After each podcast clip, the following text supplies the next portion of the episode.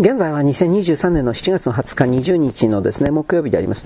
まあよくわからんことがニュースになってますね。中の重度障害者の芥川賞受賞者がなんで今まで出なかったかというふうな形で芥川賞の作家がですね、訴えてるそうです。僕はあのヘッドラインで読んだだけでですね、えー、単純に数学的にですね、数いないからじゃないかなと思ったんですが、つまりその重度障害者であったら、例えばどんなにつまらねえものを出したとしても、下駄を履かせて賞をやれということを暗に言いたいのかなと思うけど、そんなことをするとですね、その、うんまあ、その領域のですね、全てがダメになるということであってです。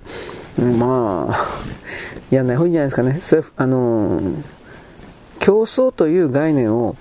侮辱する、貶めるような、実に薄汚い設定でありますから、うん、まあ、あ、そうですかと意見聞くだけ聞いてね、とりあえず無視すりゃいいんじゃないですかね、ということを言います。次、日産がですね、あの、え、電気自動車の規格において、えー、っとね、テスラが採用している独自規格をということなんですが、あの、これをですね、え、25年だったかな。えっとね、日産が今、電気自動車が今使っている規格というのは、米国が、えー、っと、中心になって進めている急速充電のき、えー、なんていうかな、規格だったかな。コンセントですね、早い話はね。うん、コンセントというか。で、それがね、なんかサイズが大きいらしい。コネクターのサイズというか、女とかは老人が使うのはちょっと辛いんじゃないか。本当かどうか知らないけど。で、テスラの規格が、まあこれはテスラのですね、あの、うん、台数売れてるんで、大体米国において6割ほどのシェア、60%のシェアを持っているということで、えー、まあ、数の多い方に従えば儲かるからということで、日産はですね、自分のところの電気自動車の何ちゅう名前だったか忘れだったけど、これを採用するというふうな、まあもちろん、今までの、なんで CCCS だったかな、今までのやつは。名前忘れちゃった。こいつはこいつで、なんか、うん、使えるんだけど、なんだろうね、変換アダプターみたいなもんですかね、まあ、ようわからんけど、そういうものを採用してテスラのやつもできると。で、これテスラの使ってる規格ってひょっとしたらヨーロッパとか中国の規格なのかな僕はこの、全然電気自動車に興味ないんで全然調べてなかったけど、どうだろうな、それでもこの電気自動車の産業として10年持つかなこんなことやって、なんてことも実は思います。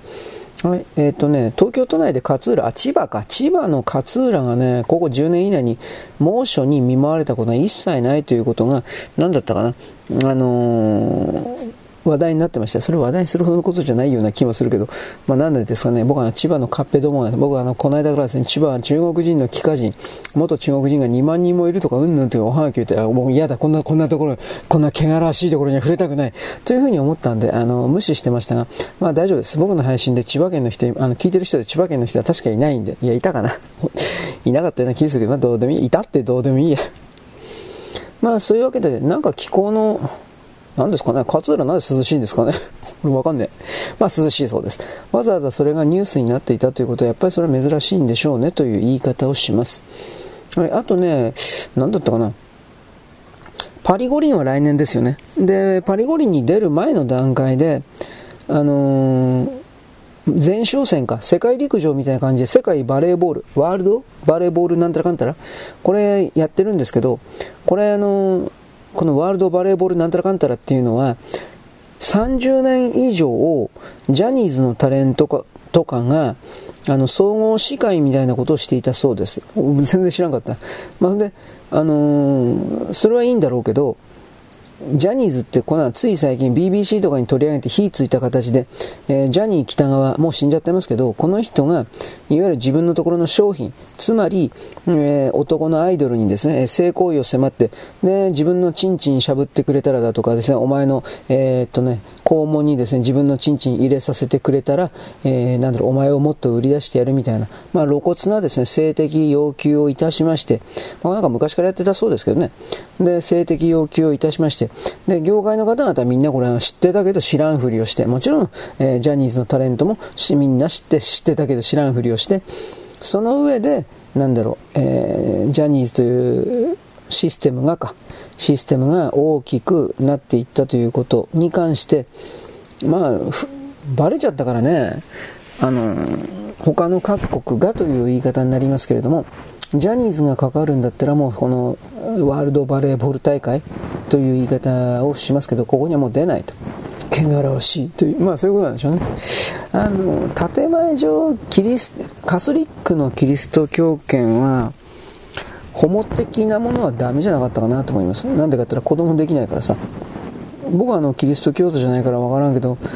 聖書でしょ？埋めよ、増やせよと神が言われたもうたとかなんかって言ってんのは。だからそこから考えたら男男とか女女なんつうのは子供を作ることができないわけですから、それはあなた、やっぱやっちゃいけないことじゃないんですかと一応言います。とか言いながらですね、ババチカン？カソリックの坊主どもはですね、えー、っと一応、一応建前上なんだけど結婚できないんで、うん、と言いながらなんか、外に愛人作ってるのになんかいっぱいいるらしいけど、本当かどうかわかんないけどね。まあ、知らんから俺は。んで、あのー、なんちゅうか、子供の信者、少年の信者、つまり 10, 10歳、11、2、3、4の男の子の、まあ、肛門成功ですね、お尻の上に自分のチンチンを突っ込むみたいな、そういうこと、気持ちいいよとかってやっていたみたいな、それがまあ次から次から、これはもう5年以上前から告発されてますよね。あのカソリックの。全部じゃないですよ。真面目な神父さんもちろん当然いるんで。だから真面目じゃない神父さん。神父じゃないのか。どうどういうのか。神父は、プロテスタントか。まあどっちでもいいんだけど、坊さん。うん。そういう不らちな坊さんがいるというのはやっぱ事実であって、まあ、それらに関してあのバチカンと言われる人たちは何らかの自助努力を持って修正したんですかね。僕はこの辺全然わかんないです。何もしてないような気するんだけど。まあ、まあ、あれらの世界もほらあれですからねあの身分階層序列みたいなものでできておりますからね。と言います。はい。えー、っと次あの NHK の不法滞在美化。犯罪者をですねお褒めそやす不法優しい猫だったらなんかこいつこのやっぱこの作者はね、まあ、女性の作者売れない作者だと思うんですが売れてる人だったらごめんなさい。俺知らんわこんなやつ、まあ、その女性の作者共産党の審判同調者応援者であってなんかよくわからんけども山添拓って山添拓ってあれじゃないかあの沖縄のやつだったっけ？な誰だったかな？ね6年間で260回も質問して山添さんのようなこそ国会にいていただきいらねえよバーカ 中韓北朝鮮の側についてですね、日本をですね、ただで譲り渡すことをずっとやってるような奴らの先兵とか、こういう女どもっていうのは別に女の人も僕全てがね、バカだという、そんな決めつけ絶対しないけど、本当にこれ危険だなと思って。ね。あのー、結局この人たちは何求めてんのかなって。独裁を求めてんのかなと。自由だ自由だとか言いながら。いや、とてもそう思えんけどな。あのー、いわゆるマッカーシズム的な、そういう世界だったらこんなやつは死刑にしないといけないと思うんだけどな。僕はそう思ってるんですけど、本当のこと言えば。まあ、どっちにしたって、あのー、ごね毒が、つまり不法滞在者の犯罪者が、ごねればごねるほど、自分の要求が通るような社会というふう、これを推し進めてるわけですよ、あのドラマは。それが通るんであれば、いわゆる我々の文明社会、文明国日本というものは、あっという間に土人、野蛮人、泥棒国家になるわけで、それは僕たちあの中韓北朝鮮ということで分かりやすく見てるわけです。いや、もちろんインドネシア、マレーシア、シンガポール、ベトナム、ラオス、カンボジア、フィン、ああいうとこ、本当に泥棒国家ですよ。泥棒いっぱいいますよ。だから、そういうのに戻りたいんですかね、この人たち。なんか。エリート的な私たちは選ばれた人よ。ほほほとかってやってるとか言いながら。なんか本当にねムカつく。はい。でえー、っとねこれらの NHK のタイトルっていうか対応に関してスティーブ・バノンさん。これはあの元ですねあのトランプ大統領のなんていうか首席戦略官やってたんですがこの人はフェイクニュースをやっているようないろいろなそのメディアに関して批判しておりましてこれは2017年の頃のあれなんですけど NHK に関しては徹底的にバノンさんはですねこんなもんフェイクニュース発信装置で CNN と同じだよみたいな。これトランプ大統領があの当選して次の年ぐらいに行ったんかな、まあ、でもこれ正しいんですよはっきり言って。うん。あのフェイクニュースっていうよりもその人々に対して洗脳支配を仕掛けるのが当たり前だっていう態度をなんか堂々と続けてますよね NHK って。でなんでそういうことに対して僕は思うのはあのこれらの人々っていうのはですねなんか思うことないのかなと思って。うん。彼らの中にいる恥じると恥いる恥ずかしく思うという概念と僕が持っているいやそんなことはちょっと人としてやっちゃいかんな的な感じの恥いるという概念はなんだかこう言っちゃダメなのかもしれないけど明らかに違うような気がしてならない。つまり彼らの方が明確的に差別的明らかに差別的ということです。はい。でね、えー、っと今まで日本のですねあの貿易収支関係は円安だとかですねあの燃料代の高騰とかでものすごく赤字傾向だったんですが少なくとも6月における6月の貿易収支においては、えー、っとこれあの過去からの28ヶ月連続ということになるのかな。あの一応黒字だそうです。増加で黒字。で自動車の輸出額というのは過去最高の1兆5677億円ということになりました。うーん。どうですかね、まあ、自動車にして何が売れたんですかね、僕はこれわからない、なんか何気に日本のスポーツカーとかかなり売れてるっていう話なんですが、どう、どう、どう、ですかね、これ俺、知らんと言ってるからね、まあでも、この状況でさらに原発動かして電気代を安くすれば、これはなんか鬼にかなぼみたいなこと僕は思いますけどね。だからやっぱその日本の原発を何としても、えー、ていうかね止め止めたままにしたいというか全部とにかく人の足を引っ張りたいというのは中国、韓国ですから、まあ、彼らがですね処理水がどうとかっていうふうに彼は汚染水って言ってますけどね国内では。本当に失礼な奴らだなと思うけど彼らがその汚染水汚染水止めろ止めろとかって言ってるのは、まあ、もちろん日本に儲けさせないため日本の国家経済成長を止めるためです。だから彼らが台湾をこれから併合していく中で多分最悪そうなると本当に思ってるんですけど心配してるんですがそうなった時に、えー、日本に対してですねあり半導体をですね止めるということでのありとあらゆるその嫌がらせ妨害工作これをするだろうなと思っています。そんなことをね許しちゃいかんのですよ。僕たちは怒らなさすぎただから怒るべきだということこれを何度も言いますはい、一時停止押したんで、前に何喋ったか忘れました。NHK でですね、まあ、言ってないことでしてですね、重なっててもすいません。NHK でですね、この笑う猫だったか、うんぬんかんぬんをですね、やったんですけれども、放映。その中で具体的に昨日か一昨日ぐらいにおいては、あのー、何だったかな、えー、昨日か一昨日ぐらいに言ったその具体的に女優さんとかがこの不法滞在をどうすればできるのか日本人と結婚してしまって籍を入れたらあの日本人の配偶者ということになって即座に不法滞在の状態から、えー、移動できるから結婚しましょう籍入れましょうみたいなことを具体的に、えー、説明というか進めてました。こんなあの犯罪者をだってこの NHK のこの番組ってアジア圏各国に放映されてるんですよ NHK の番組って。ということはこれらのアジア人たちに不法入国のやり方を堂々と教えてるということです。でとは言ってもこの日本人と結婚さえすればあのー、席が取れるうんぬんかんぬんということそのものは、まあ、アジア人関連は知ってますけど、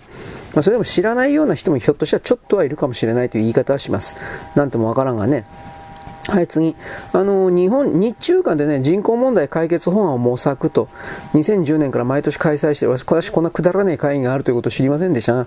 これはね、あの、会議をするふりをして、協力するふりをしてですね、時間だけ引き延ばしゃいいんですよ。そうするとですね、あのー、なんていうかな、中国、韓国の人口が減っていきますので、協力するふりをして協力しない。これが一番いいことだと思います。あの、彼らがね、特に中国が人口増える。まあ本当はそんなにいないんだけど、それでも人口が増えるということをやっちゃったんで、その結果、あの、なんていうかな、戦争せざるを得ないような国家体制に自分で移動しちゃったということなんです。人の、人が、人の人口が増えすぎる国っていうのは、基本的には大体全部戦争の方向に向かいます。はい。で、えー、っとね、これはちょっと笑ったなと思ったんですが、ツイッターのコミュニティノートに関してですね、あの、ツイッターに、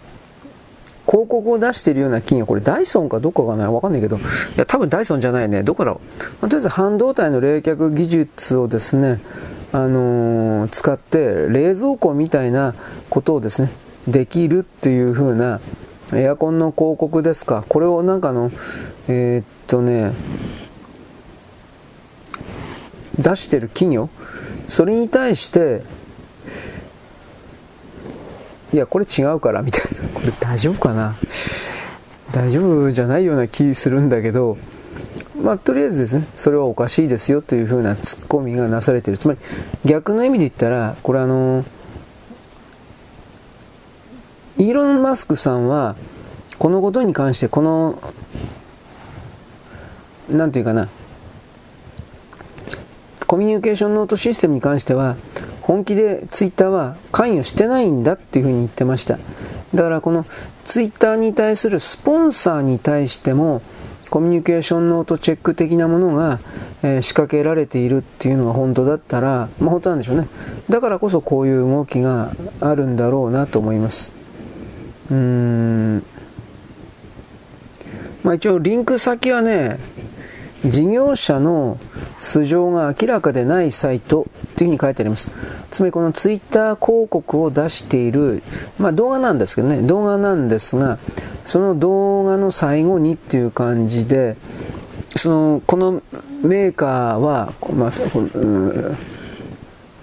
ハンディークーラー？なんとも言えないけど、このメーカーというのは、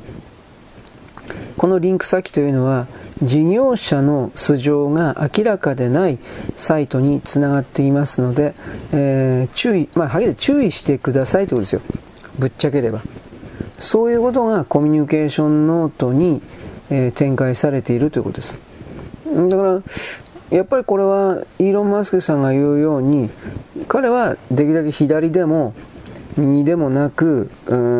本当に中立を目指しているんだっていうふうに言って実際彼があの左側と称する人たちをあの追い出してるかっていうとそれはないんですよね。追い出してはいません。ただ今までのツイッターの連中がキュレーションチームかキュレーションチームがやっていた明確なその何というかどどどういうんですか？差別？追い出し？凍結？それは認めないということで、えー、っとアカウント凍結。これは本当にどんどんと解除してるんです。あの私はですねこのコミュニティノートのツイッターのこのシステムというのは既存のテレビ局、テレビ番組、あと NHK のあの日空機というか、ムカついて、ムカつくと気持ち悪くて仕方ないあのニュース解説だとか、てめえなんかに解説されたくねえよ。なんで、なんでてめえの青年の主張俺が聞かなくちゃいけないの？や聞いて、聞いてないけど、見てないけど。だけど真剣、うん、やっぱ NHK のこの偉い人が言うことはきっと本当なんだ、ためになるな、みたいな。そんなバカいっぱいいるんだよ、世の中に。なんとかなんねえのか、このこのバカたちは。人の言葉なんか聞くなよ。え？でも、で、言いながら、俺の言葉を聞けみたいな、こんなことは、本当に自分で矛盾してるなと思いますが。まあ、とりあえずですね、自分の頭で考えるということを獲得するためにも、このコミュニケーションシステムというものは本当に、なんていうかな、素晴らしいもんだという言い方は僕はします。はい、次。奈良のですね、公園、鹿だらけですね。僕鹿なんで全部ぶっ殺してしまいと本当に思ってるんですが、えー、なんか鹿の公園でですね、保護施設の、歯科園というところあるんだって俺知らんかった。まあ、知らんわな、女もんな。あ春日大社か。うん。春日大社の中で、歯科園。これ保護している。で、小鹿がね、100頭だって。100頭どうすんだよ、お前そんないっぱい。110頭だって。まあ、とりあえずですね、あのー、母鹿とともにですね、えー、小鹿がですね、その境内の中にいっぱい出てきた。全部殺せ殺して鹿の肉を。僕は本当にこういうふうに思います。僕はあなたとは違うんです。あなたとは違うんです。福田康夫だったっけ？福田康夫か。ね。あの、こいつらさ、人間が食わしてやってっから偉そうな顔してっけど、あの、いざ人間いなくなったら、あの、なんて言うんだかね、田んぼ畑本当に荒らすよ、こいつら。本気で。で、人間の食べ物というか、そういうのを徹底的に食い散らかすよ。ね。だからその、公園に住める鹿は逆の意味で言ったら、まあどうだろうね。幸せなんだろうね。人間に飼ってもらえるから。ただ、どうなんだろう。まあ、出産シーズンは5月の中旬から7月だって。で、出産前後のお母さんの鹿は小鹿を守ると攻撃的になるんで、まあ大体はですね、愛護会というのは妊娠したメス鹿を保護しまして、で、この時期にですね、公園に放ってるんだそうです。で、この放たれたやつは結局全部大体は生き残るわけだから、交通事故になるのは結構多いんだったかな。でも生き残るわけだから、僕はこれどうしてんのかな増える一方じゃん。でこの辺僕知らないんですよ、本当に。逆に大変じゃねえの？これどうすんの？というふうに思うんだけど、ね、そんな辺りの詳しいことは知りません。僕はあなたと違って、猫ちゃん、猫ちゃん、犬ちゃん、犬ちゃんというやつを軽蔑してるので、死んじまえバカ野郎、クズとかこういうふうに思ってる人なので、ね、なぜならば僕にとって野生動物は敵だからです。イケメンも敵だが野生動物も敵なんです。イケメン、いや、イケメンの方が先に敵ですね。お前さえいなければ俺はもっとモテるのに、みたいなことをですね、まあ言うんだけど、仮にイケメンいなくなったらですね、僕一人になったらどうなるかという女の人は僕の目の前で自殺するんですよ。あなたなんかと一緒になるくらい、あなたのいやらしいことするくらいな死んでやるとか死ぬんで、バカ野郎死んじまえバカ野郎って舐めやがって、バカバカ。本当にね、僕は世の中を恨んでます。僕の配信者、配信者としての僕はですね、聞いてるあなたも恨んでます。俺よりいい、俺よりいい暮らししてんだろ、俺より金持ってんだろ、お前、お前、お前彼女とか嫁さんとかいて、いい、毎日毎日やらしいことしてんだろ。こういう風なことを思ってですね、だんだんとですね、自分自身の中の恨みの、反の、反のエネルギーをですね、高めて、ね、許せない2だとかって、こういう風に言っちゃうわけです。本当どうしようもねえな。あらゆる意味でどうしようもないですね。はい、えー、そのような愚かな人間も許してくださるのは、いや、主イエス・キリスト、出ましたね。はい、あの、僕は宗教関係の人にも常に忖度しております。で、そのらのですね、宗教関係の方々もそろそろおめえね、俺、特にキリスト教なんだけど、これ怒らんとやべえんじゃねえのと思うんだけど、僕は知らんかったけど、キリスト教がですね、宗教を徹底的にこの、キリスト教は、えー、イスラム教は、えー、っとね、共産党の下の構造であると。全ての頂点に中国共産党がいるんだということを、えー、実現するために、僕はこれ知らなかったらやばいんじゃないかなと思ったけど、聖書書き換えしてるんだって中身を。いや、それはやばいだろうと思うんだけど、まあ、とにかくですね、何だったかな。イエスは罪を許したんだけど殺人者になったんだって。これ、ど、どう、で習習近平主席の福音書福音福音の書においてはそうなんですって。ね。あのー、例えばモーセの10回なんかはねあのー、何だったかな。汝私の前に他の神はあってはならない。これはまあモーゼですね。偶像崇拝やめろとか私が神と仰ぐな。ところがこれが中国に行くとですね10回はですね西洋イデオロギーの浸透を断固として警戒せよ。これどこが10回なのか俺にはわからない。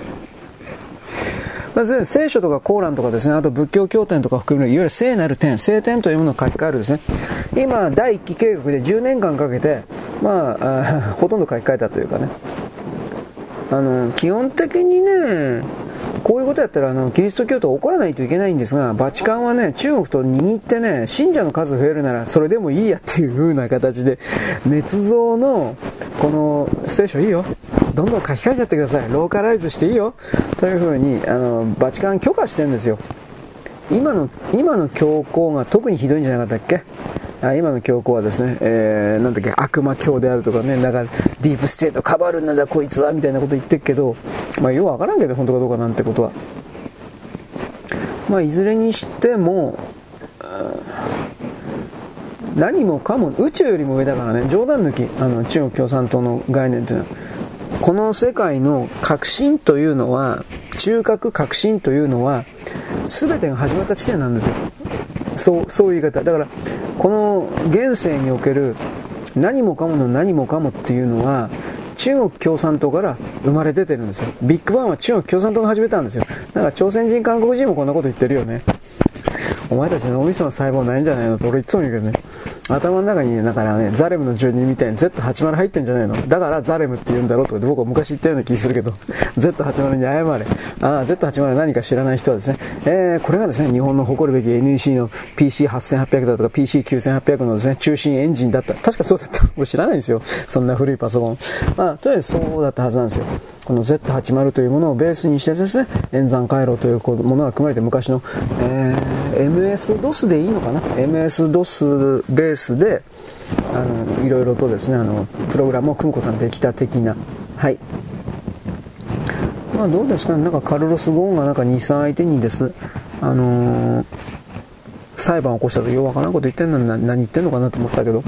ね、中国の若者は私たちは死人だと。いや、今気づいたの？みたいな。あなたたちが中国共産党に従う奴隷であることが最大の利益のですね獲得だとやっちゃったんだからそれはあなた、えー、今更気づいても遅いよみたいなことを思うけどまあちょっと前はね寝そべり族とか言ってたんだけど今僕たちは死人だ。何をやってもダメなんだ。はいはい。とっとと死ねそのまま。もう死ねなんて言っちゃいけないですね。配信なのにね。だけどあの奪い取る側の勢力に影であれ火であれ協力するような存在というものは僕はあの人類世界においてこれはやっぱな本当に何とかしないと消えてもらわないといけないだろうなと思ってるんで。だって自由がなくなるもん。あのこの自由がなくなるということに関して本当にねもうちょっと深刻に考えてほしいんですよね。人間の記憶と認識の中からこの自由とは何ぞやみたいな考え方が消えてしまうと本当に永久にそれで、あのー、人間世界から自由という概念は消えるんですよ。徹底的にあの消されてしまうというかそういう風になるでしょう。中国はそれをやるでしょう。だからそれらを踏まえて僕たちが今この瞬間まあ僕たち日本の西側の世界にいるわけですけど西側の世界にいる我々が当たり前のように自由自由って言ってるけどいつの間にかこれ中国人中国朝鮮人たちがいるようなあのエゴの拡張が自由なんだっていうふうにいつまでか書き換えられてるけど責任もなく何もせずみたいな。そういうことがですねあのー、何というか本当に求めてるもんなんですか？なんですよね。エゴの拡張は他人の犠牲を他人の生贄のもとに実現されています。そんなことは許されてはいかんのです。はい、あとはですね、何かあったかな？ああ、ロシアがですね、えー、っと、この間ほら、3日4日前ですか、クリミア大橋における道路を爆破されたというか、おそらくこれ水中ドローンか、いわゆる水中フロッグマンみたいな奴らが海から近づいて、えー、爆弾仕掛けてドカーンとやったんじゃないかっては言われてますが、詳細はわかりません。ドローンかもしれないけど、でもドローンであんだけ正確に基礎の部分的なところをですね、えー、正確にピンポイントで壊せるってのはちょっと考えにくいから、やっぱり爆弾仕掛けられてドカンといったんじゃないかなと思うんですですが、これは普通に考えてロシアがやったことではないと思います。損するだけだから。だからこれやっぱウクライナまたはイギリス。えー、ちょっと前のノルドストリームはスウェーデンだったか？スウェーデンだかフィンランドだったか？これも確か関わってましたね。えー、フィンランド、スウェーデン、ノルウェー。あの、とりあえずどっちだったか忘れちゃったけど、フロッグマン部隊の優秀なところです。まあそれで、プラス自分のところから天然ガスが出てるような国です。えー、どうだったかな？フィンランドだったかな？まあとりあえず、それらの人々からすれば、ロシアの天然ガスのですね、供給が止まれば自国の天然ガスが売れるので、ノルドストリームを破壊することは自国の利益になるということで、イギリス、アメリカのですね、このノルドストリーム破壊作戦に乗っかったという、これはなんかだいぶ前、一月、二月前に言ったような気がしますが、あの、それと同じようなもので、とりあえずこれの動きは、まあ、特殊部隊じゃないですか、ウクライナの。アメリカかもしれんけどね、アメリカの特殊部隊が山ほど実際に戦場の中に入ってるっていうのはもうもうバレバレなんで、今更そんなこと言ったってあなたは驚かんとは思うけど、で、このクリミア大橋に対しての攻撃ですか。これに関しての報復攻撃が昨日かな行われました。具体的に言えば、今までミサイル攻撃は控えていたんですけれど、こいつをですね、えー、っと、40%増し、4割増しぐらい本数を増やして、ミサイルの発射、発射数を増やして、で、一応ウクライナというのは、地位対空防御ミサイルは持ってるんですけど、ミサイルの数を増やしたからという表現にを使いますが、これを打ち漏らしてしまった。つまり、ウクライナの防空網が破られたわけです。というか、まあ、そもそも最初から、あの、ロシアはそんなものを破ろうと思ったら簡単に破れたんだと思います。いつでも。ただ、あんまり、その、ウクライナの施設を壊しすぎると、ウクライナの特に東側地域に住んでいるロシア人たちに対してやっぱり生活がね、おかしくなるのでやりたくない。本当はやろうと思ったらインフラの破壊、そしてウクライナ全土の電気を止めてしまうということは、まあ、開戦当時にさっとできたはずなんですよ。でもそれやっちゃうとやっぱりウクライナに住んでるロシア人たちに迷惑がかかるからということと、あと親しいロシアのウクライナ人もいるんですよ。あの、ゼレンスキーが嫌いで。ただその親しいロシアのアンチウクライナの人々の声は、今すべてあの、となんていうかな、封税、封じ、封印か、まあわかんないけど、されているので、西側世界には一切届きませんが、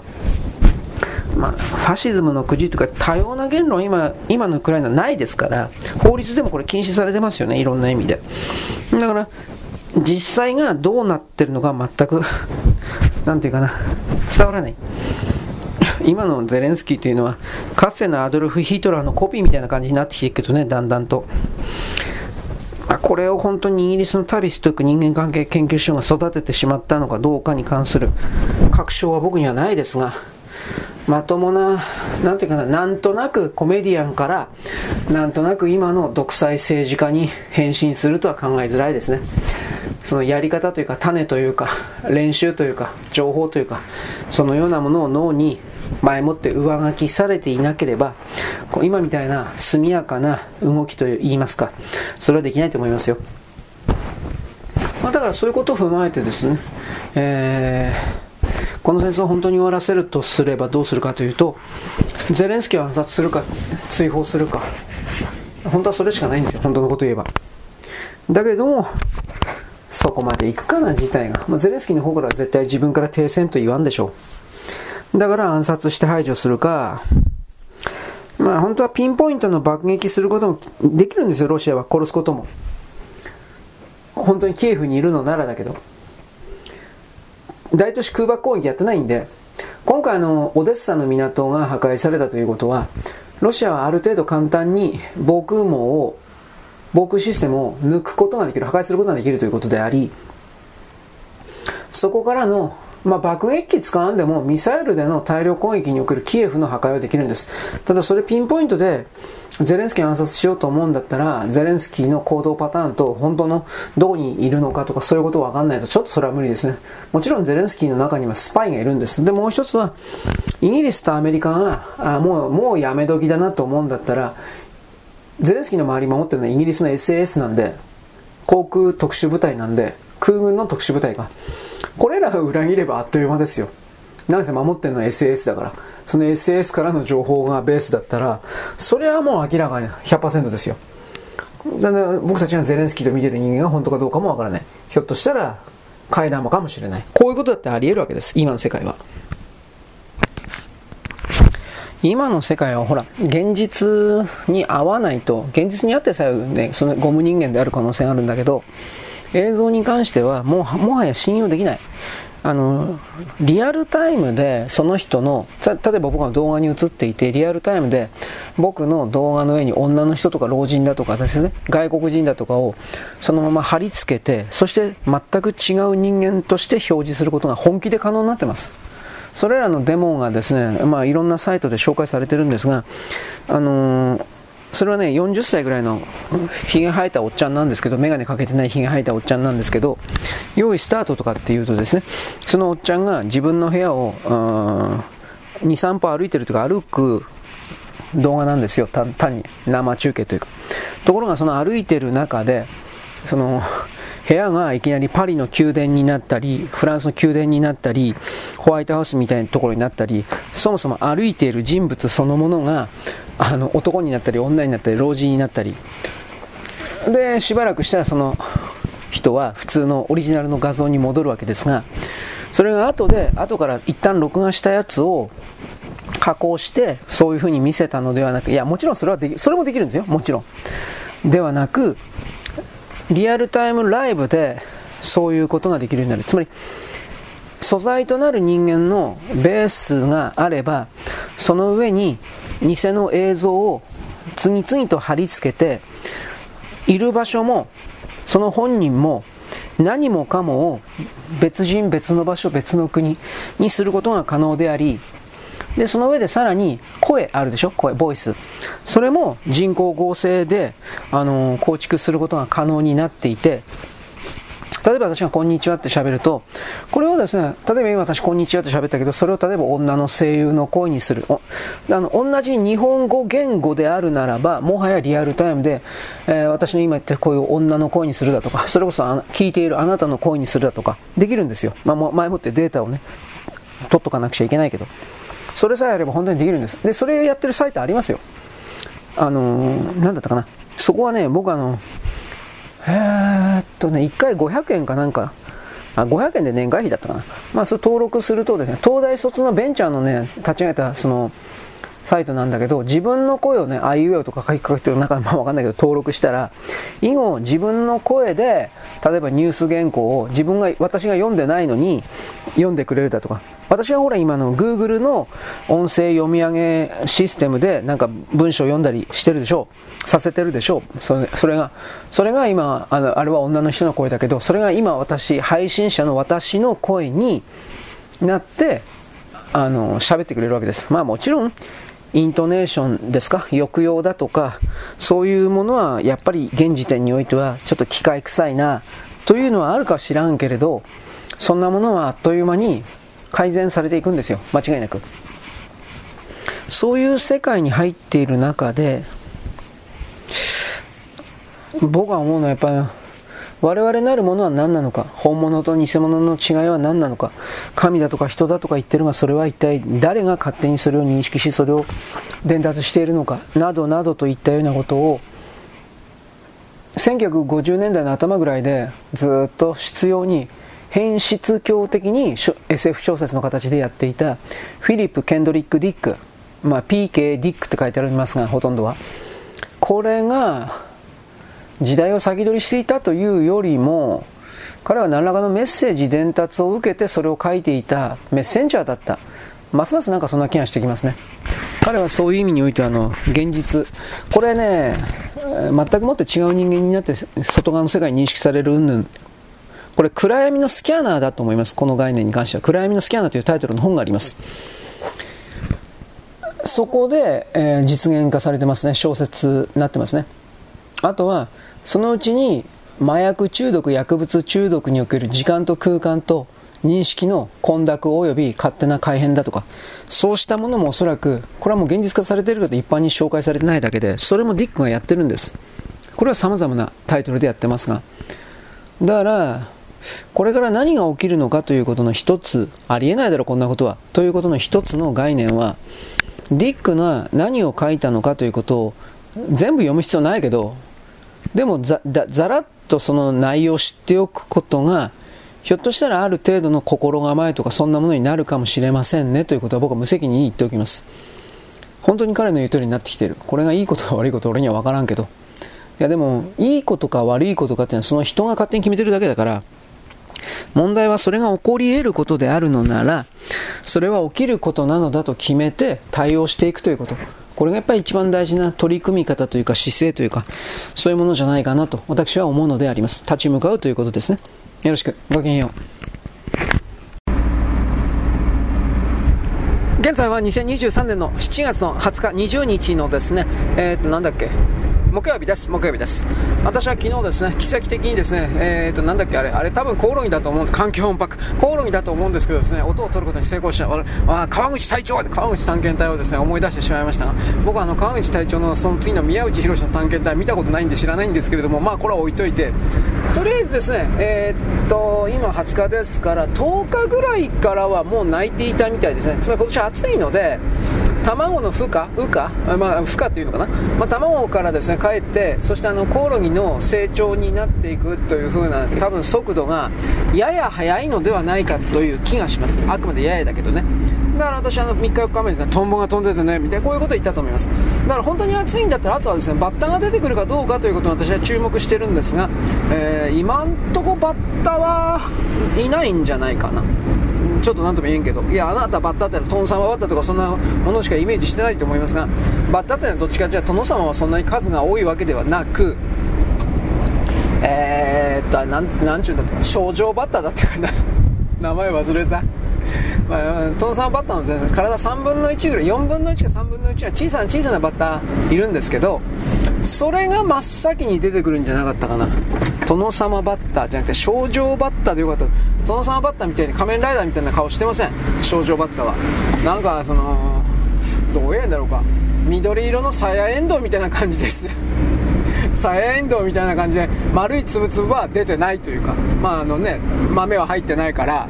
サヤエンドウの鞘から豆抜いたらつぶつぶがなくなるでしょう。そしたらなんか横から見たらのっぺりとしたちょっと曲線がかった三角形みたいな感じになるでしょう。逆三角形的な。あんな形してます。症状バッタだったかどうかちょっと僕覚えてないです。えー、泣きませんと今言ったけど、えーと、バッター泣くらしいんですけど、僕ちょっとよくわかんないですね。バッタはギチギチって泣くんだったかな？ちょっと僕覚えないです。その、なんか泣くという文章は読んだことあるんですが、それが、えー、殿様バッタなのか、症状バッタ、また他各種以下なのかは知りません。まあ一応、一応泣くということにしておいてください。僕はヘビは泣くことは知ってるんですが、ヘビ泣きます。ただ、めった泣きません。で、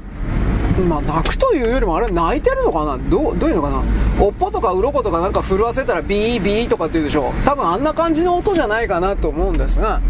まあ、あれを泣くというんだったら泣くという形で一応ヘビは泣きます。ただ全ての種類のヘビが泣くのか泣くのかって言われたらいやちょっとわからんなってこれは正直なとこです。なぜならば日本にいるヘビはほとんどがあ今いろいろ種類あるけどシマヘビでなかったかな。シマヘビという名前のこれ通称名で多分学術名でも何でもないんですがでそのシマヘビは鳴く鳴くんじゃん。青ヘビとかね。まあいろいろいるけど青ヘビとかシマヘビとか、まあ、一般にシマヘビじゃないかなと思うんですけどうん。まあ昔はこれ食べたそうですがいや本当に、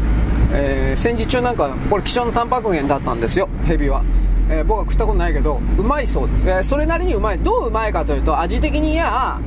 えー、トビウオあるでしょ魚のトビウオあんな感じの味らしいです。あのー、油があるわけで淡白な感じか。まあヘビにもよるんだろうけどね。ただどうだろう。生臭かったりなんかするんじゃないかなとも思うけど。まあ別によっぽどでない限り食ってみたいとは思わないですね。正直な話。あと昔は大きく食用ガエルとか食ってたっていうのもカエルはちょっと食いたいと思わんなと。うん。茹でて足だけ食うんですかね。ちょっと、まあ、想像したくないけど。はい。というわけでですね私は日本列島本当に今暑いんですがまた同時に秋の気配が始まっている。つまり今日本人私あなたがうん熱々熱死ぬやなんか動画見たら日本にやってきた外国人もう死ぬよヘル地獄だとか絶対にもう二度と暑い。時には来ないバカ野郎てめえてめえらみたいな根性の姉さん二度と来なくてい。いよこうい。うこと僕は思ったりもしたけどこんなもんで暑い。なんか言ってんじゃないなとこれも思ったんですがあのー、暑さと同時にえー、秋の気配というものを第六感的な感覚で、えー、感じるというか、鋭敏な感覚ですね。研ぎ澄まされた。そういうものは全ての人間に備わっているのですが、あなたにも。これを再びですね、あのー、再獲得するというか、そういう敏感な自分をですね、えー、再発見していただきたいなと僕はこれ勝手に思います。なぜならこれから大変な世界になるので、えー、嘘を見抜くであるとか、と同じように、敏感なセンサーを持っているということはやはりそれだけで自分自身を助ける何かに必ずつながるからです、まあ、第六感的な危険予知的なね。敏感な敏感なって言葉を使いましたがどうしても僕はエロいので敏感どうかここかここがええのんかとこういういやらしいことばっかり考えてしまうんですが、まあ、それもまあ敏感ではあるけれどもそういう方面ばかりにエネルギーを割いているとおそらくは他の感覚器官は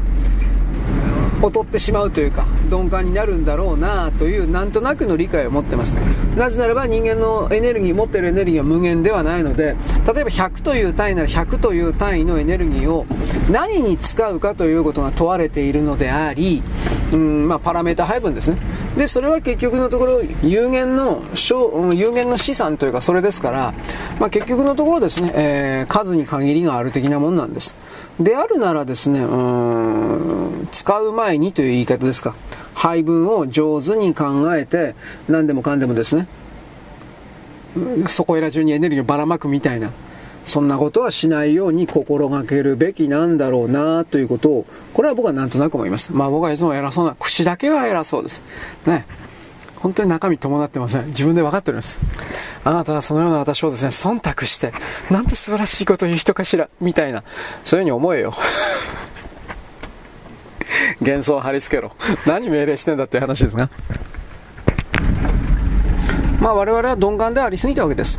で、その上で上からの指示というか外からの言葉というものを聞いてそれをリプレイ、プレイバックというか再現するだけで人生なるものが、それっぽいものが、まあ、まあ展開できたわけです。そこから考えたときに、あのー、それらのシステムでは結局、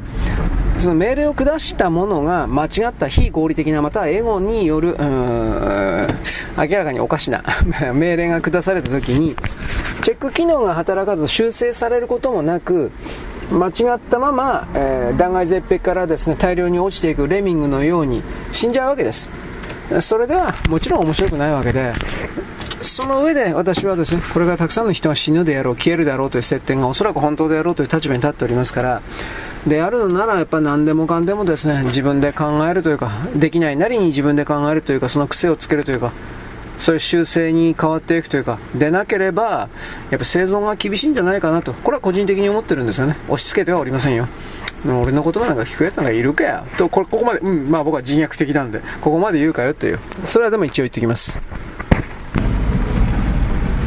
はい、でですね暑いんでビールはですねだいぶ売れてるそうです。あのビアガーデンとかもやってるんでしょ？僕は行かんから分からんけれど。ビアガーデンとかですねあと何だったかな？あの地方僕はヤフーの地方面見るんですがヤフーの地方面でローカル鉄道の乗客数を上げるためにということで、えー、定期的にやってるのかイベント的にやってるのか知らんけどビアホール列車ビアガーデン列車なんかそういうのたまにやってるんだって、まあ、お酒好きな人にはいいんでしょうね、まあ、どこで飲んだってビールはビールのような気もするんですが。うん。でそれを受けてね朝日の何だったっけ？あのパッカンと開くやつ？ビールの。あれがなんかバカ売れで品薄だとかって記事読んだんだけど僕さっきスーパー行ってきたんですがいやあるなとただそれだけのことなんですが。はい。まあ、夏場に向けてですねあの秋以降ですか僕あの食料が足りなくなる特に小麦関係ですかやばいんじゃないかなと思ってるのは僕さっきも言いましたけどロシア軍がウクライナのオデッサでしたっけ？オデッサの港におけるまだ積み上げをしてない船積みをしていない倉庫にある小麦を小麦粉をいっぱい入れていたような倉庫小麦粉ではないか小麦か。を入れていたような倉庫をミサイルでだいぶ爆発したんでウクライナの側が、えー、っとこの麦を船に積み上げて出すことができなくなったみたいなそういう記事をちょっと見ました。でこれからですねアフリカ諸国に、えー、食糧危機が起きるとかプーチン悪いとかっていうふうに言ってるけど多分それ違うんじゃないかなとだけ言います。なぜならばプーチン大統領の言うことは本当かどうか僕は分からんけどおそらく彼は本当のことを言ってると思うがえー、戦争始まって1年間本来あのオデッサの港から出されている小麦がアフリカとかに特に南アフリカとかああいうところに出港されな輸出されなければいけなかったのにそういう約束もきちんと組んであったのにそれがほとんどというか9割方南アフリカを含めるアフリカ諸国には届いていなくてでそれらの小麦が全部 EU に欧州に回ったって言うんですよ。ただそのひょっとしたら EU に回った後転売をしていたかもしれないです。よくある話ですそういうことは。でやっぱプーチン大統領は向かず切れちまったよ。というふうに切れちゃって怒っちゃってで結局ですねあの EU 穀物なんとか条約でしたっけ？あの食料品を積んだような船は攻撃しないでおこうねお互いに。というふうな条約を1年間結んでたんですがこいつは抜けるよあのやってられっかい。というふうな形で抜けちゃったんでで結局そこで食料倉庫みたいなものを効果的にドッカンドッカンとやり始めたというこういう背景ではあります。おそらくこれに関しては欧州が泥棒していたんじゃないかなと思う。アフリカのアフリカに出す分は。なんだかんだ言ってアフリカ各国というのはフランスだとかドイツだとかスペインだとかまあいろいろかつてアフリカを完全植民地化していたような宗主国の影響がアフリカ地域における経済界の中に相当強くあってうんやっぱり言いなりの部分あるんじゃないかなと僕は思う。この部分にね中国がだいぶ食い込んでるっていう事実はあるけれどそれでもやっぱりヨーロッパは強いと思う。アフリカに関しては、まあ、南米もそうかもしらんけどね。だからそこから考えた時にうんプーチン大統領が本当のところこの人は一体誰と戦ってんのかっていうことを見たやっぱこれはカバールとかディープステートとかになっちゃうんですかね。早急に早急に決断を下してしまうというのは何事においても危険なことですけれど何て言いますか。僕は西側世界における特に日本の中に来る言論としてプーチン大統領を一方的に悪と断ずるような論調の側には立ってません。でもだからといって、ロシアびいきの鈴木宗男さんのあそこまではいきません。ロシアもロシアでだいぶあの約束破ってるからです。だからそのお互い言いたいことは分かるけどとりあえず停戦しとけよという立場ですね僕は。あなたにとってなんか卑怯に見えるかもしれないけど戦争をやめてからいろいろとですね交渉するべきだということです。なぜならばどれだけやったって核兵器でも使わん限りあのウクライナがロシアの占領地域を取り返すこともうないです。僕は僕簡単に見たけど無理だと思うどう見たって。で核兵器持ってないし西側世界はこれから永久無限にウクライナのゼレンスキーを支え続けるかこれも無理です。ということは、あの、今、英国だとか米国とかが、ロシアの関係者と密かに、トルコで会ってるそうなんですけど、これ本当かどうかわかんないですよ。あのー、再びね、会ってるとか、停戦協議に向けて。こうした動きが本当の本当だったら、まあ、無理やりでも停戦にするしかないから、じゃあその時はどうするかって言ったら、ゼレンスキーを下ろすしかないんですよ。殺すか、えー、亡命追放か。亡命追放多分ないから、多分殺すの方じゃないかなと僕は一応見てるけど、これはどうなってるか本当わかんないです。殺したと見せかけて役割終わったからって言って整形手術で顔を変えて他のところで生きていく。これヒトラーがやったのと同じようなもんでそれもあるかもしれない。分かりません。ただいずれにしても今の戦争がいわゆるカバールディープステートと言われる側の人たちにとってもだんだんと重荷になってきてるんだろうなということがなんとなく伺います。でその上でもちろんこのカバールディープステート的な人っていうのは次の計画も当然立てているのでそれらの計画を進めるためにもどうなんですかね戦争を続けていった方がいいのかやめた方がいいのか。これは僕は全然わからんけどね。次の計画が何かわからんから。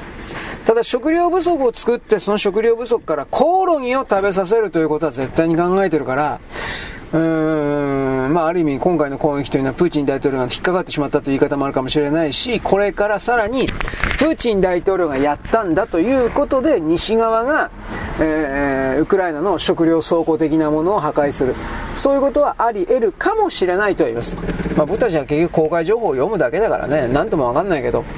ただ今までの既存の常識の因数分解的な形で世界を読むというやり方だけでは多分ついていけないというか読み解けないような流れに数式になってんだろうなというのが僕の見方でございます。よろしく。ごきげんよう。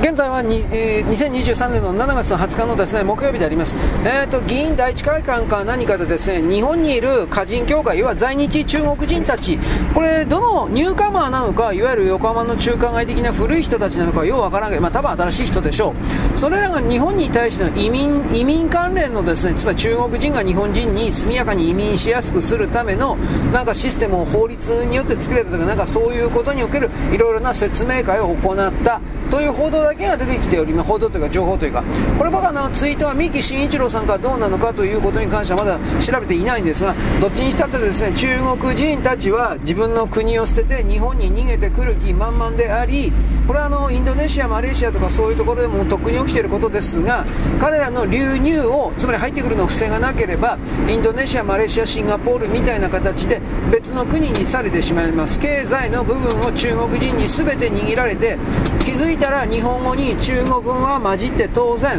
中国語で作られたような番組も流せみたいな形にどんどんと変えられていく可能性が非常に高い。僕はこれに関しては何度も警告しておきます。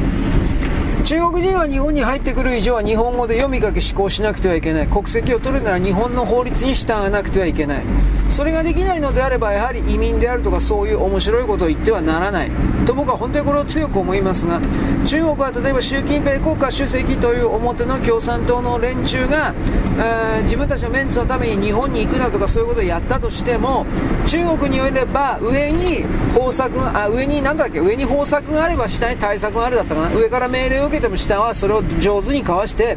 無効化すればいいという考え方で何千年も生きてきたようなやつ、まあ、責任取らないということなんだけどそういう人たちだから民間の領域にもマフィア関係人間関係ネットワーク関係におけるですね上手に何でも中国人のためだけに利益を運ぶようなネットワーク形成構築がいっぱいあります。だからこの日本に対する移民云々というものを今以上にですね推し進める推し進められてしまう可能性が高い。我々はこれをですねわーわーと声を上げて日本の法律を守り日本語で読み書き施行するなら我慢してもよいがそうではないならお前たちはお断りだということをはっきり言わなくてはいけない。日本人の慣習に従わない、まあ、どっかのですなんか潮干狩りの会場みたいなところで中国人旅行客が旅行旅行客がやってきたと思ったらなんか、えー、カニであるとかですね、えー、ザリガニわかんないけどそういうものを根こそぎ取ってて海岸がですねすっからかにになってしまった例年これをやられてるとかそういうことのツイートがありました。あいつらは限度を知らない。何でもかんでも全部取っていく。そして彼らはそれをですね中国に送って中国のなんだろうね居酒屋だとかなんかそういうところに売ってるらしいんですがこれはわからない。だからあいつらは極端に放射能を恐れてるんで、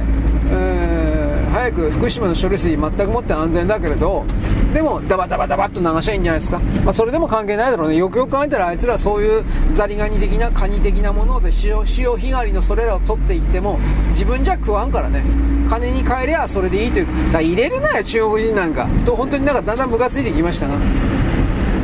そういうことによって中国からこれからですね莫大に人が出てくる逃げてくるということは覚悟しておかないといけないのでこれを水際で止める国民が政治家に働きかけさせるということをやらないといけません。ちょっと前もですねなんか10兆円かけて作った超巨大ゴースビルタウンビル高層ビル山ほど建ってたんですが10兆円かけて、えー、入居者ゼロ。ゴーストタウンになってます。それが報道になってました。まあ、中国に来る不況というのは僕さっきも言いましたけれども本物ですあの嘘ではありませんどんだけもうこれはあの隠しきれないという言い方でしょう。ただ問題はですね、この本当に深刻な不況の状況というものが、えー、習近平主席にはおそらく本リアルは事実は伝えられてないと思います。それは伝えたら結局その伝えた人はクビになっちゃうんで、民間領域でもこれどうしてこんな不景気の情報が出てるのかなという気もするけどねまあどっちにしたって出される数字の最低限3割マイナスか3割プラスというこの原則を覚えておいてください。彼らが100と言った時は実際は130か実際は70か。最低限そこです。最低限ですよ。だから本当はもっともっと大きいんですけど場合によってはでも最低限と出された数字は全て3割プラスかマイナスしてほしいんですよ。それが実際にちょっと近いか近くないかっていう少なくとも発表された数字よりは近いという言い方をします。で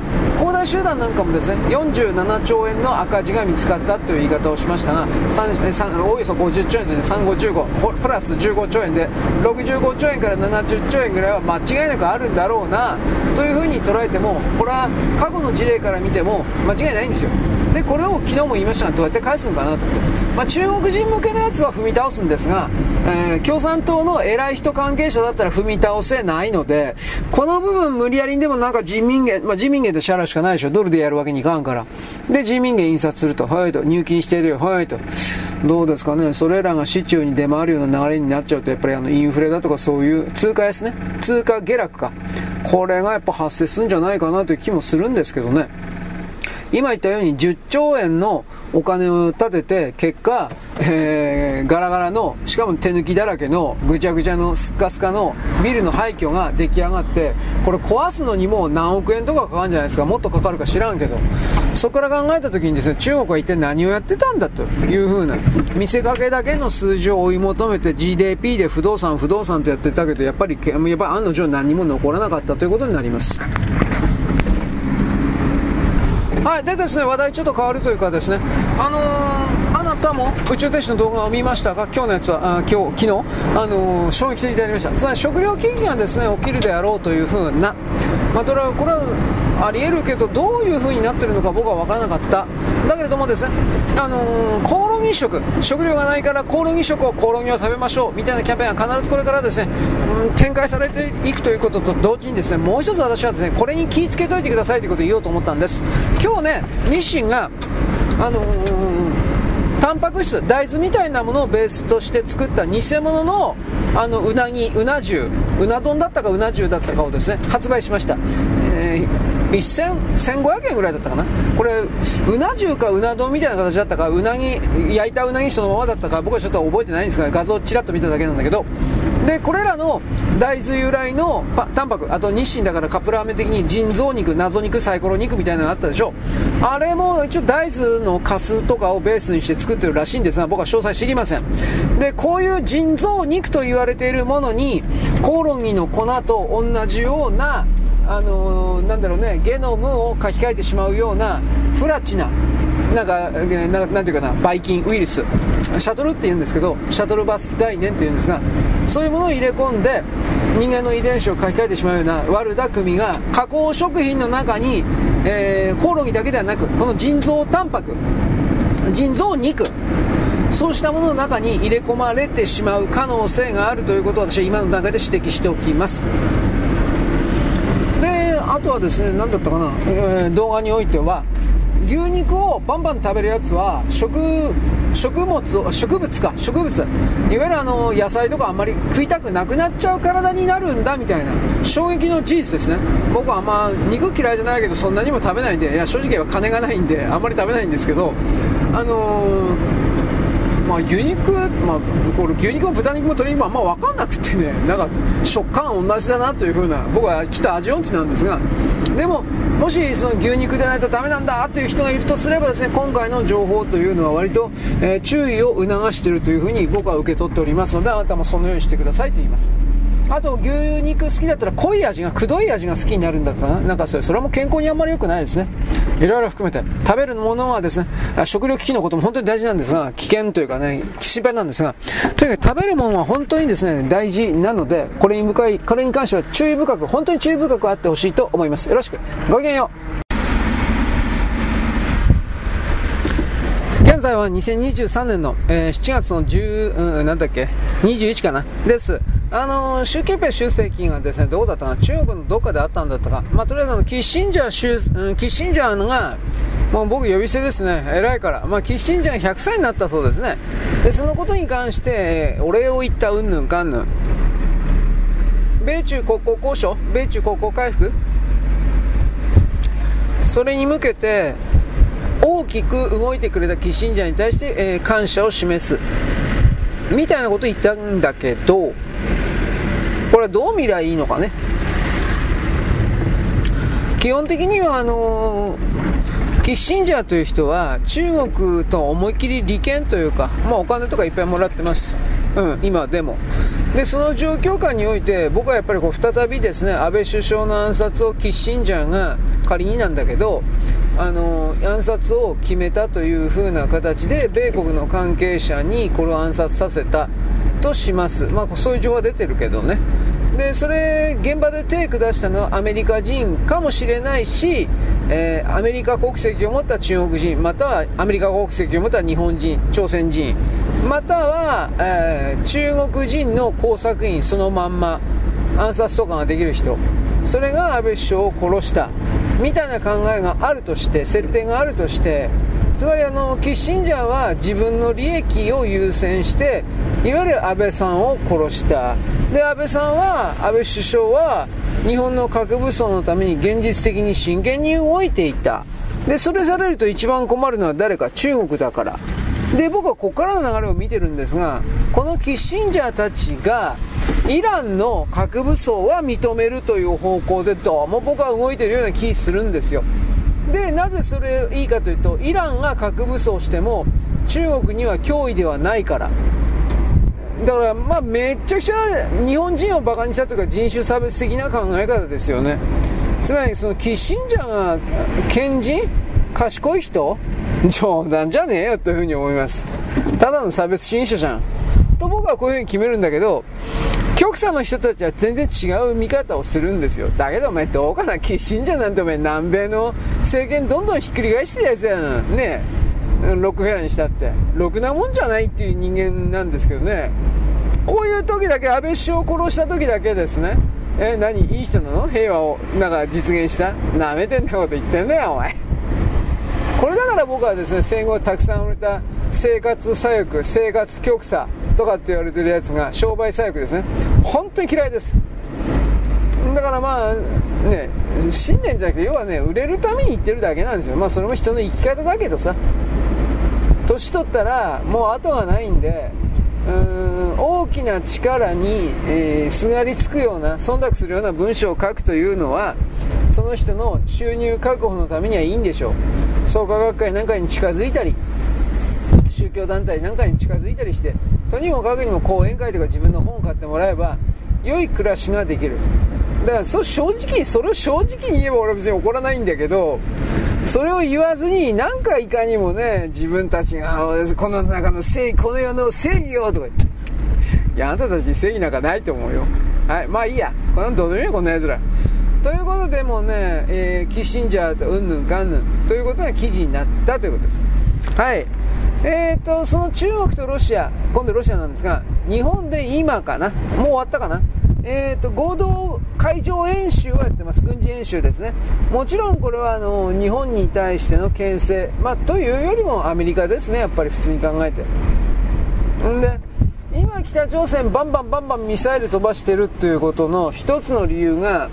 中国が台湾侵攻するときに、具体的にミサイルのデータまだ足りないんで、それが欲しいんで、北朝鮮に金払ってやってなんていうか、ね、やってもらってるというか、そういうことを言ってる人はいます。どうでしょうか？まああのー、台湾は僕はんなんかこのままの感じだったら裏切るだろうなと本当にシビアに見てるのでうん。あの戦わずして白旗を上げると思ってるのでだからそこから捉えた時にですねうん。世界めちゃくちゃ悪い方に変わるなと。これしか実は思わないんですよ。はい、でですね、えー、僕、昨日眠たかったんで 言おうと思ってたけど忘れてたことを今思い出したんでちょっと言っておきます。あの昨日か一昨日だったかですねあの NHK の中でですね日本の歌心の歌かなんたらかんたらっていう、まあ、やってるんですけどいつも。その中でおそらくサザンをやってたんだろうなと思います。サザンオールスターズ45周年記念か何かかな。で僕はあのサザンオールスターズのファンでも何でもないのでアンチではありません別に。印象にないんですけど僕はなんでサザンオールスターズというものがもてはやされているのか正直わからない人なんです。なぜならばサザンオールスターズというか桑田佳祐さんという人ははっきり言って僕は歌下手だと思ってるんですよ。ただし曲を作るのは上手い人だと思ってるんです。だから曲は上手いんですメロディーはおそらくは。その時代その時代にに売れるようなメロディーを作って提示するのはうまいんだけどそのメロディーに乗せる曲っていうか歌は徹底的に下手な人だと思ってるんですよ。僕は。まあまあ、まあ、めったまあ、それなりにうまいということにしましょうか。そんなにだから歌単独では無理だろうこの人は。ということなんですよね。具体的には。だから何言いたいかというとサザンオールスターとか桑田佳祐の作ってきた曲は何一つ残ってないんですよ僕頭の中に。印象に残ってないというか。時代に傷跡をつけてないと思うんですよサザンの曲は。でそのままの状態で新しい令和の時代平成のま後半ぐらいの時代になってからは丸ごとファンを含めて丸ごと廃棄されていったというか見捨てられていったというか彼らは彼らで内側で盛り上がってるんだろうけど新世代においてサザンオールスターズが訴求力ですか？アピール？PR アピール力その訴えかける力というものは僕はもう完全になくなってると思ってるので新しい世代に。じゃあ新しい世代がじゃあどういう人を聞いてるのか。僕はこれがよく分かってないんですよこの間言ったなんたら玄米さん。全然名前読み方。いや米米津玄米？余熱玄米？それさえ多分違うんだけどなんか玄米って書いてあったね。まあとりあえずあの人もね僕この言葉を言うんですよ。うまいだけの人なんですよ。はい、ファンが、ファンが、ファンがなんかドドドドとかぶっ殺されそうですね。でもはっきり言いますよ。うまいだけの人なんですよ。5年経ったら残ってないです。いやいや、残ってるか知らんけど、曲は何も覚えてないです。そういう人はいるんだし、そういう人はいますし、音楽業界というか、音楽ビジネスの世界では、そういうのが、そういうのをもっと昔はそういうのも必要だったんですが今はそういうのが必要なんですよつまりねどうやいいのかな？日本から歌謡界という膨大な領域が消えてしまってその歌を歌って人々に伝えるという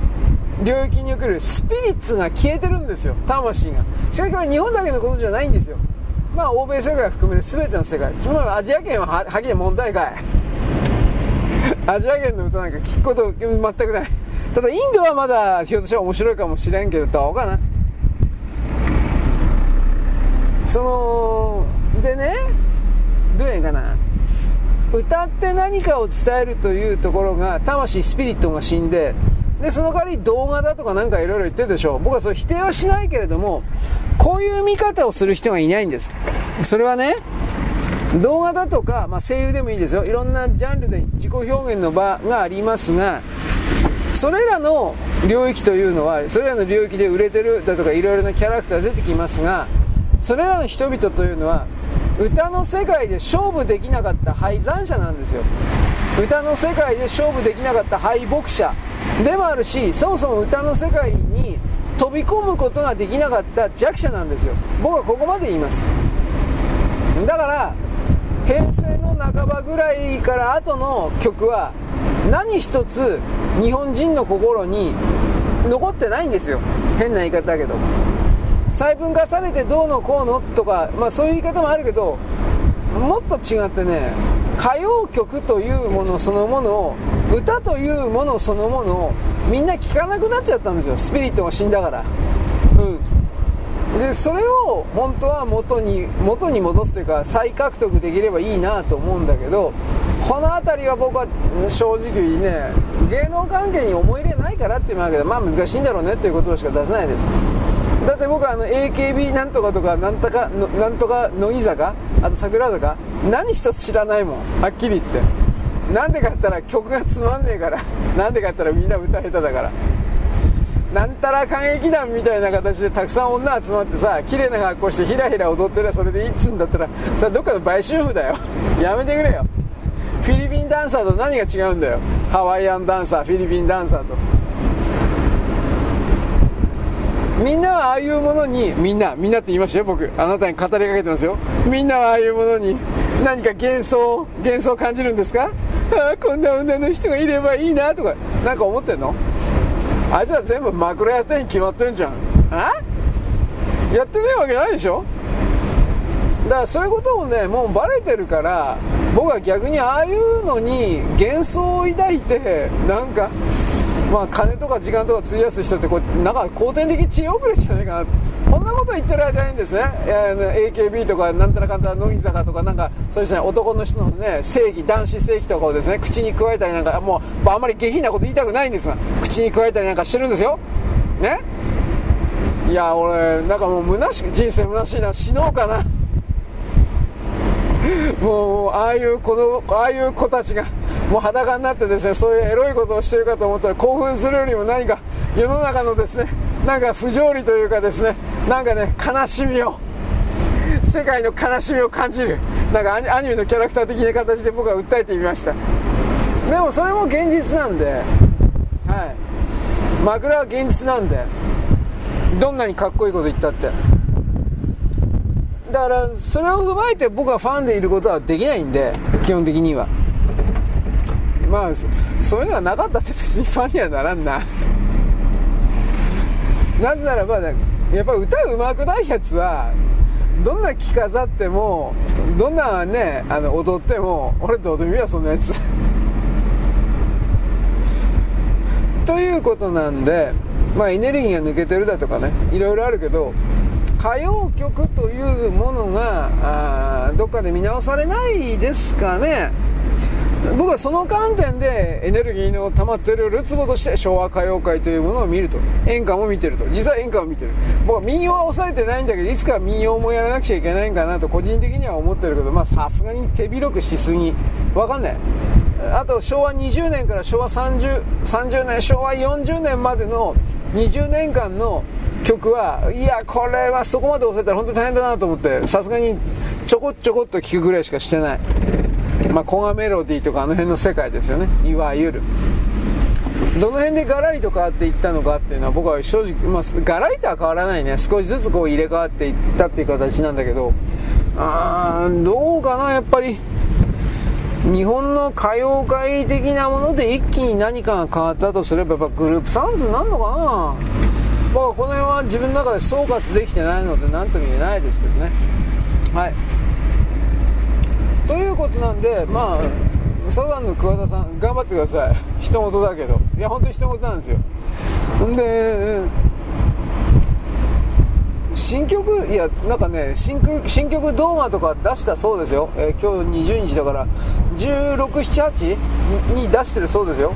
サザンの公式サイトかなんかにきっとあるんだろうけど。いや見たい時にならんからね俺別に。うん。だろうね動画を含めた売り出し方がうまくなければその歌手の世界でやっていけないみたいなそれもなんか変な話だなと思うんだけどね。歌い手は歌一本で勝負しないとダメですよ。でそういう部分をものすごくなんていうかな価値観が多様化してどうのこうのこんなもん逃げですよ。歌の世界のことを真剣にあのなんていうかな調べたことがないような人たちが訳も分からずに多様化多様化とかねなんとかの分散化分散化とか言ってごまかしてるだけですよ。でそういうやつに限ってじゃあその昭和の時代の歌謡曲世界であるとかそんなの知ってる方は何一つ知らないんですよ。何とタイアップして何と絡み合って売れていったのかその時に人々はどのように思ったのかその時にどういう例えば嗜好品だとか化粧品が売れたのかだとか世界では何が起きていたのかだとかそういう観点で捉える人ゼロなんですよね。ただ単に上から目線で多様化多様化俺の言うことに従え。これしかねバーカ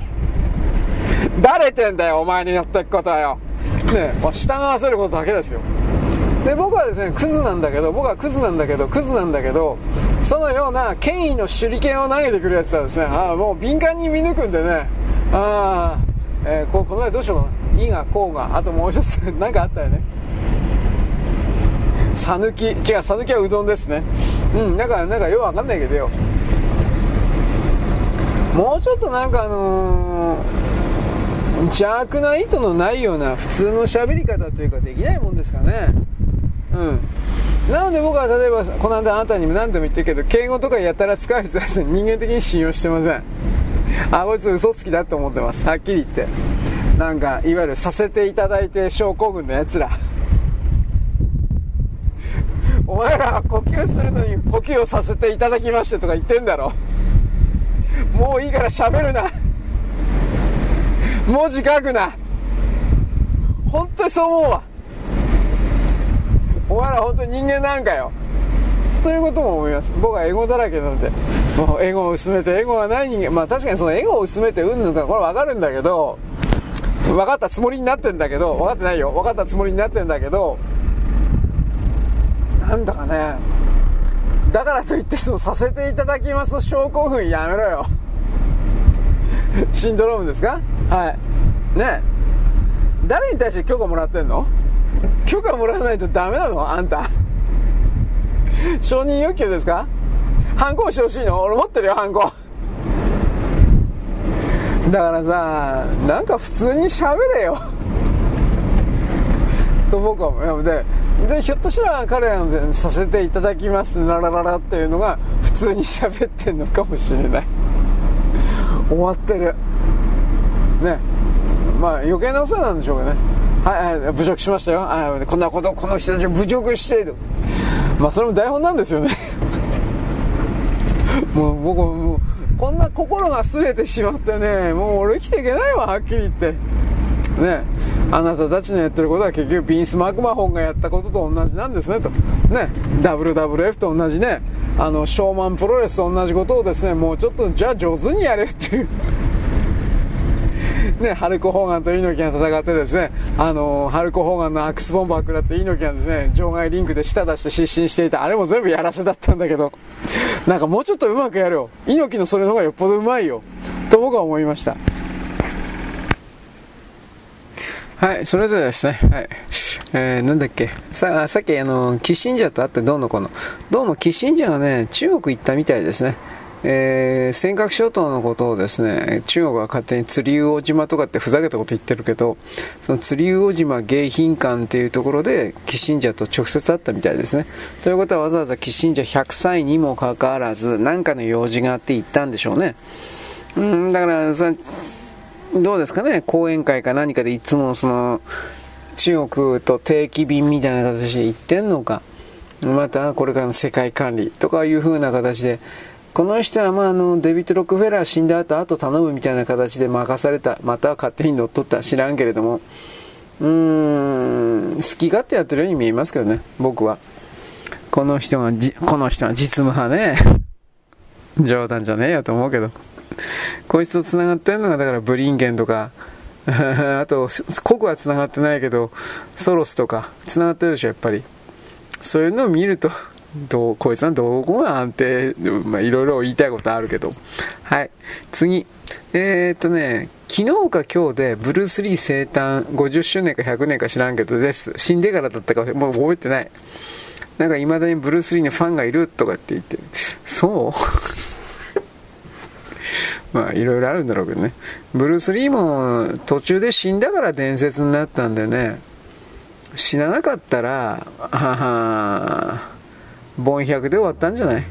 言っちゃなんだけど。死亡遊戯は途中のフィルムを重ね合わせたっていうけど、おそらくね、ブルース・リーが一番考えてたのはね、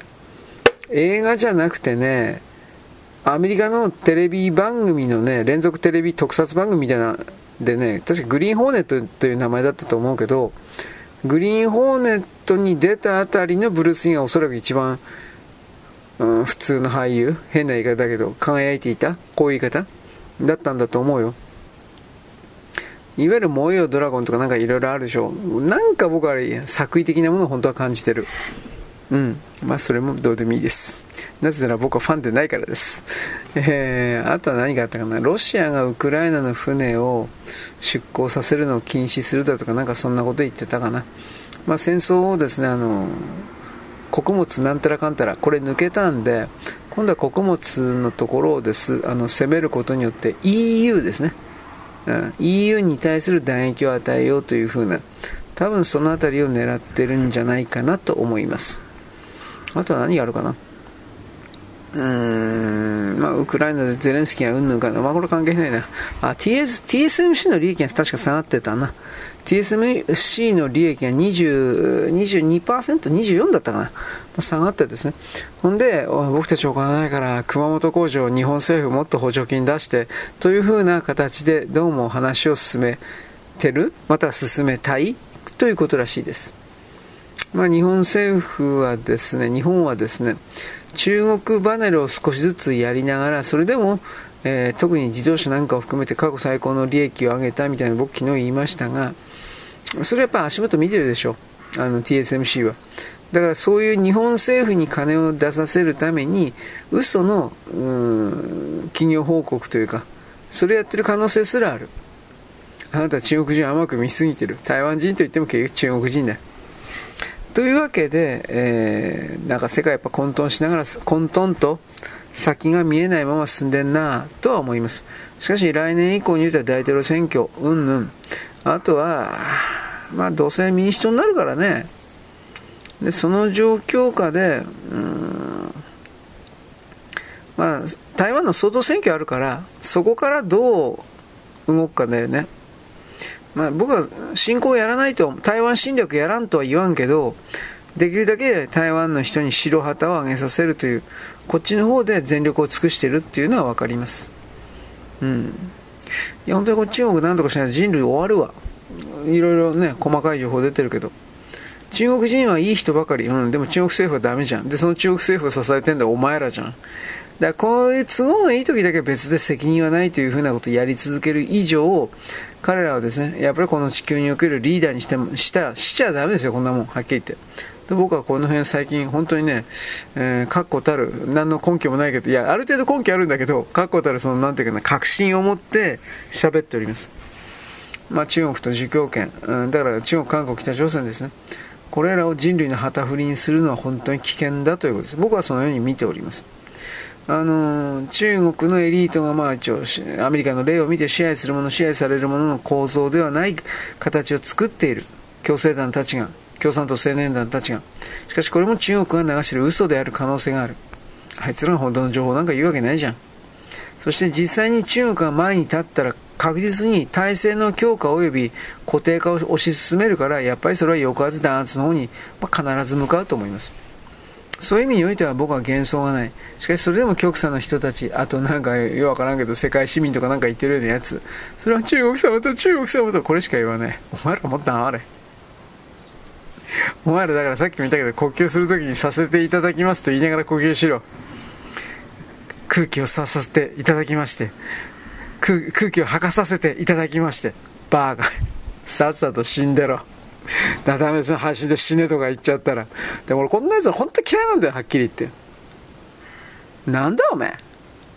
ね、でそうそういうのは特に男だったりして本当ムカついて仕方ない俺はこんなやつ生きてていいのかすら思うもんだって。ね。僕はに僕は人間のクズで英語の塊で狭い心強量な人間でもういいとこ一個ないんですよ。しかしそれでもですねやっぱお前ら間違ってるわ。とこれを思うのですよ。うん。まあだから、まあ、精神精神科医の人はですねこれを新しいあの金儲けの病気として設定してですねアメリカの精神科医みたいに。なんかちょっと人儲けすればいいんじゃないですかね。あなたはそのさせていただきます。ねあのこけ健常語なのか奴隷語か知らんけどそれをいっぱい使いすぎるのは新しい病気なんですよ。というような形でカウンセリングやってですね金取ってですね薬バンバン渡してですね。ね余計悪くなっちゃうかと思うけど。ねでこんな人にねこんな人がねオピオイドとかハマっちゃうんだよオピオイド。人工麻薬とか。やめてくれって感じだね。男ならはっきりと喋れ。本気でムカつく。ね。でそういうのを見てる女はあのやっぱりそういう男のことをバカとしか思ってないと思うよ。心の奥底においてあのなんていうかなどうやいのかな。心の奥底という言い方をもっともっと深い奥底において女は何を求めてるのか。強い男です。じゃあ強いところは何か？力のある男力のある男って何か金。いやらしいこと。イケメン。これ全部男の力ですよ。男性力。だから私はあのスカウターを持ったですね女たちが小学校小学校5年生以降ぐらいですね。もうもう中高女たちはみんなスカウターを持ってるんだとそういう話をしました。持ってんだなあいつらはね。でそのことでちょろい男なんかいらないんですよあいつらは。弱い男もいらないんですよ。そういうことを含めるですね。なんだろう自分の存在の意味価値これからの設定みたいなものを考えるべきじゃないですかということを僕は言いますだから僕はその意味で性のですね差別というか性の差が減っていくだとかジェンダーがどうだとかそれすら僕は正直信じてません信じてません、まあ、あなたはそれを信じて世界市民とかやってりゃいいじゃないですかうん、俺の配信聞かない方がいいよ。僕ははっきりあなたの考えよりもはるかに劣った古臭い考え方だから。ね。楽しいかその世界市民とかなんかって。バカに見えるやっぱり。申し訳ない。いや全然申し訳なくない。ね。それもさせていただければいいんじゃないですか。平等させていただきましてとかって言ってりゃいいんじゃないの？ね。本当に何なのこいつら。というわけでまああの謙譲語と尊敬語と丁寧語とうんまあまあなんかこれをごっちゃにしてとりあえず使っときゃいいだろうというですね邪悪な心が吐きで丸見えなんで逆に黙ってた方がいいと思いますよ。僕は勝手にそれを決めます。まあ俺が決めてるんだよ。お前の意見なんか求めてねえんだよ。はっきり言うけど。はい。そんなわけでございます。よろしく。ごきげんよう。現在は2023年の、えー、っとですね、7月の21日ですか、21日のですね、えー、っと、何曜日だっけ？金曜日です。えっとね、まず、キシンジャー、さっき僕ちらりと言ったんですけど、眠か眠かったんで、よく覚えてないなと。あの、キシンジャーはやっぱりわざわざ釣り魚島、な、尖閣諸島をですね、勝手に釣り魚島と命名して中国のものだと言ってる、あの、一連の許し難い迎賓館、ここでですね、まあ、とりあえず、キッシンジャーはなんでまず中国行ったのか。まず莫大なお金を中国からもらって、キッシンジャーというのはずっとロビー活動をしてました。つまり中国の言い分をアメリカの議会に飲ませるために裏側でですね、えー、汚いことを含んでいろんなことをしていた人物です。で、何百回、100回以上ですね、とりあえず中国本土に何回も行ったり来たり渡っている人ですから、それらのシャトル外交的な形で、定期便的な形で中国に渡っていたという言い方をします。で、これはですね、本当は中国に、米国の中の特定のビジネスマンを引き合わせるための仲介人というか、紹介人になった、この言い方もできます。なぜならば、キッシンジャーが中国に渡った時において、まあ3日4日前において、とある人物が、人物2人ですね、大きなところでは。これが中国に渡っています。それは誰か。米国の半導体の大手のマイクローンの社長と、会長だったかなマイクローンの社長と、あとはですね、AMD、僕たちはアムドって言うんですが、アムドのですね、まあ、これは半導体の設計、開発、製造の超大手、これも米国です。このマイクロンとアムドの会長だったか社長の、まあ、とにかくトップが中国に渡って、中国の関係者と会っていろいろ話をしています。それは何かというと、